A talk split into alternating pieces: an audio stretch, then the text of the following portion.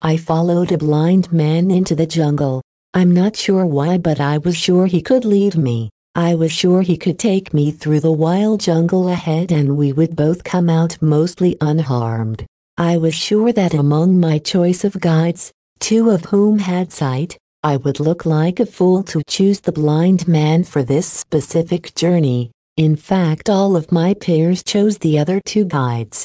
Yet, the way he carried himself reassured me. He was not the most fit guide or the most well-spoken on top of his obvious disability. But while the others led with their eyes he led with his feeling. When the other guide's eyes failed them they would become entangled in obstacles and instead of immediately fixing their situation they would angrily claim I never saw that coming. This shouldn't be happening, dot. Yet when the blind man came across obstacles he quickly overcame them as if he had done it one million times, no matter how intense the obstacle he would laugh and feel his way through, knowing there would be peace on the other end of the jungle. So I chose him and stayed very close behind just as he felt his way through obstacles I felt his ability to lead.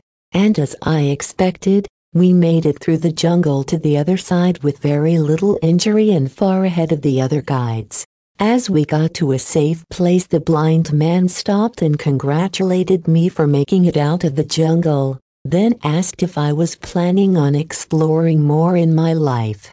I replied yes and he began to laugh then grabbed me by the shoulders and said I suggest you do what I did around your age. I suggest you get rid of your sight and make yourself blind. I looked back, puzzled, for all I knew the blind man had been this way since birth yet he proclaimed he took his own sight away around the same age I currently was. I asked him why, wouldn't that just set me back? I mean how am I supposed to relearn my way of life? He said back notice the other guys, we are very very far in front of them.